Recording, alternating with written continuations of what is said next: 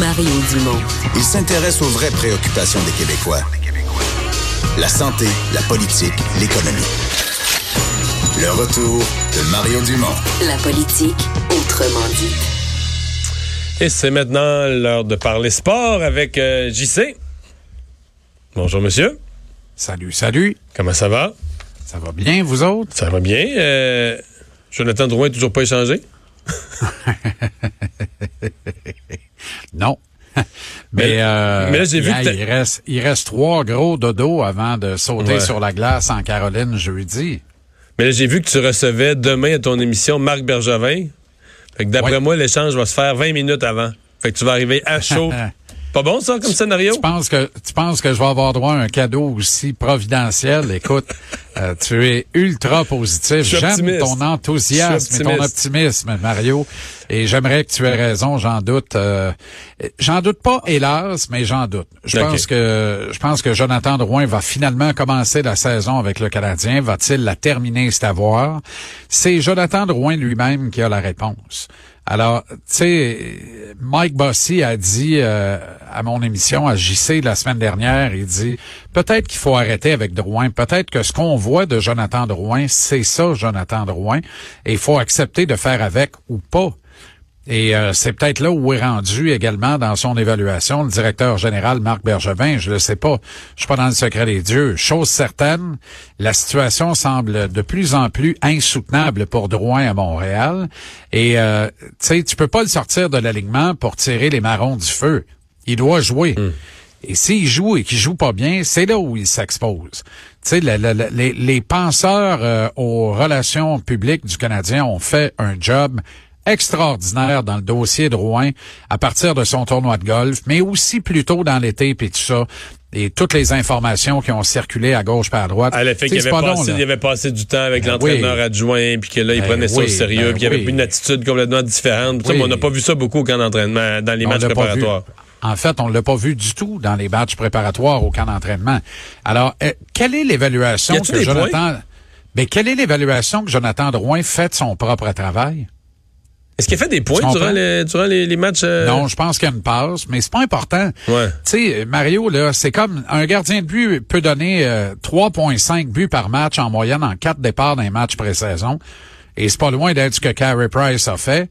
Il n'y a pas de doute qu'on voit que Carey Price est prêt pour la saison. On l'a vu contre les Sénateurs d'Ottawa. Il a fait une gaffe épouvantable en troisième période. Mais tout de suite après, en prolongation, il a réalisé un arrêt mirobolant au dépens d'Anthony Duclair. Alors, tu sais, c'est pas juste une affaire de chiffres que tu mets sur le tableau. Dans certains cas, t'as pas le choix de le faire. Dans d'autres cas, pour des joueurs plus établis, ce qu'on veut voir, c'est comment tu te comportes. Et Jonathan Drouin ne s'est pas comporté de façon exemplaire dans ce camp d'entraînement-là. Alors, mais quelle est l'évaluation que Jonathan Drouin fait de son camp d'entraînement, lui? Lui, est-ce qu'il pense qu'il a eu un bon camp d'entraînement? Il pense-tu qu'il était à la bonne place? Il y a peut-être un peu de ça dans l'impatience qu'il a manifestée aux médias la semaine dernière. Alors, mais tu sais, regarde, on est encore là à parler de Drouin. Il a même pas joué samedi. Tu comprends? Oui. Il va jouer jeudi. Là, on a l'alignement final. Pas encore. Il reste... là, Charles Hudon s'en va à Laval. Ça, c'est clair. Et avec un contrat, un volet, ben c'est un luxe que le Canadien peut se permettre parce que c'est une organisation qui fait beaucoup de sous. Alors, on aura une masse salariale d'autour de 10 millions à Laval, là, avec Karl Alzner notamment, Charles Hudon, Dale Weise, puis tout ça. Charline Engren aussi, mais ça, c'est correct. Hudon verra à la fin de la saison comment ça s'est passé. Se sera-t-il trouvé une autre niche? Obtiendra-t-il une autre chance ailleurs dans la Ligue nationale? Sans quoi, est-ce qu'il ira directement en Europe? Un gars comme Hudon a une très bonne valeur sur le marché européen. Et là-bas, tu peux faire plus d'argent que dans la Ligue américaine ici. Alors, il y aura une intéressante décision à prendre au cours de l'été prochain. Ce qu'il doit faire maintenant, c'est faire son deuil de l'organisation du Canadien et, à court terme, faire son deuil de la Ligue nationale. Parce que là, il reste un autre gars à retrancher. Est-ce que ce sera Cale Fleury Est-ce que ce sera Jesperi Kotkaniemi? Est-ce que ce sera Ryan Poehling? Parce que ce sera pas Nick Suzuki. Suzuki, Claude Julien l'a dit, il va jouer jeudi en Caroline. Alors lui, c'est fait. Puis je dis ces trois gars-là parce que l'autre solution, c'est de soumettre Mike Riley ou Christian Fallen au balotage dans le but de les retourner à Laval. Un peu comme on a fait avec Hudon, avec Lindgren, avec Weise, avec Alzner. Il n'y a pas grand monde qui magasine sur le balotage. Il y a des équipes qui sont mal prises en cochon en défensive. Et là, ces deux défenseurs, Riley et Fallen, que si tu les places au balotage, tu peux les perdre pour rien. Et ils représentent un luxe de profondeur à la ligne bleue chez le Canadien. C'est pas des gars de top 4, ça ne le sera jamais, mais c'est des gars qui ont des qualités qui sont intéressantes quand il est question de la profondeur pour une équipe à la ligne bleue. Alors, la solution facile, c'est de retourner un gars qui est pas obligé de passer par le balotage. Alors, ça nous laisse Poehling, Kotkaniemi et Fleury. Fleury, moi, je pense qu'il en a fait assez. Tu sais, la décision là qui va se prendre ce soir ou demain matin, c'est probablement Claude Julien qui va la prendre, Mario. Si Claude Julien dit à Marc Bergevin, arrange ça comme tu veux, mais moi, Poehling et Fleury jouent le match de jeudi en Caroline et Kotkaniemi joue pas, mais Kotkaniemi s'en va à Laval. S'il dit la même affaire au sujet de Fleury ou de Poehling, ce sera Fleury ou Poehling qui va aller à Laval. Tu sais, le directeur général pourrait imposer cette décision-là, mais c'est pas de bonne loi de le faire. Tu dois travailler conjointement avec ton coach et dire, toi, tu veux mettre qui sur la glace jeudi en Caroline? Alors, le coach lui a déjà dit, Suzuki joue. Parfait. Quoi? Pas de question. Suzuki ira pas commencer la saison à Laval.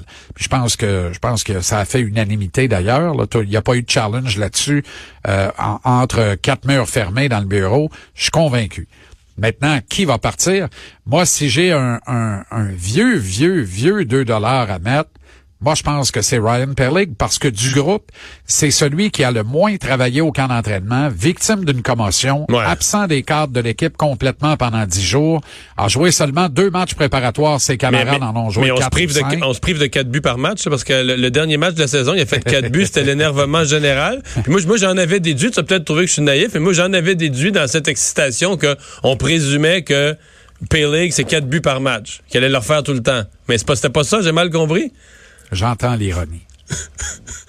Mais c'était pas ça l'énervement à la fin de la saison. On n'avait pas à être fâché que les Canadiens fassent pas les séries. Il fallait que les partisans soient heureux parce que Poehling a fait 4 buts par match. Moi, j'en avais déduit qu'il moi, ce jour-là, j'ai dit que je pensais qu'il n'y en aurait pas 4 à Noël.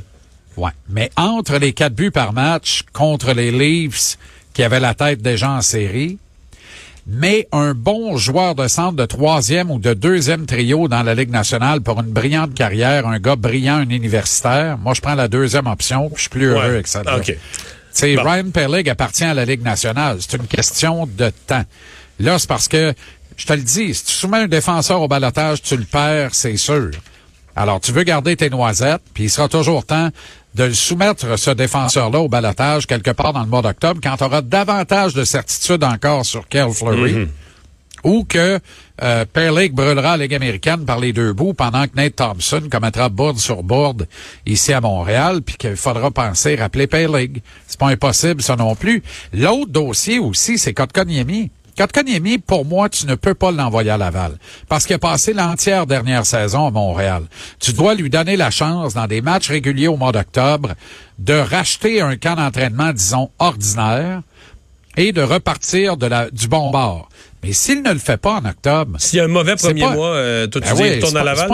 C'est pas impossible que Kotkaniemi fasse du métro pendant 2 semaines pour aller jouer quelques matchs à Laval, pour retrouver un certain synchronisme, se retrouver dans un autre contexte, avoir, tu sais, un petit coup de semonce qui fait que quand il va revenir à Montréal, il va revenir du bon bord.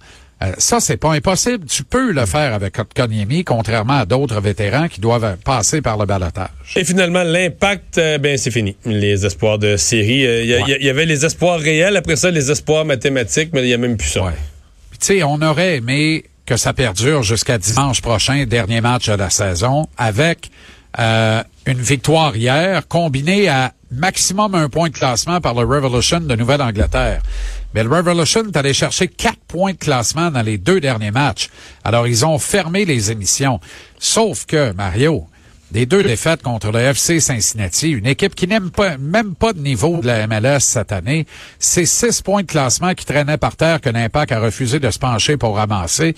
La nuance entre le stage de Nacho Piatti à Montréal se poursuit ou s'arrête dimanche, elle est là. Maintenant, c'est la grande question cette semaine. Le nouveau directeur technique, Olivier Renard, a pour lourde tâche de conserver les services de Nacho Piatti pour le calendrier 2020.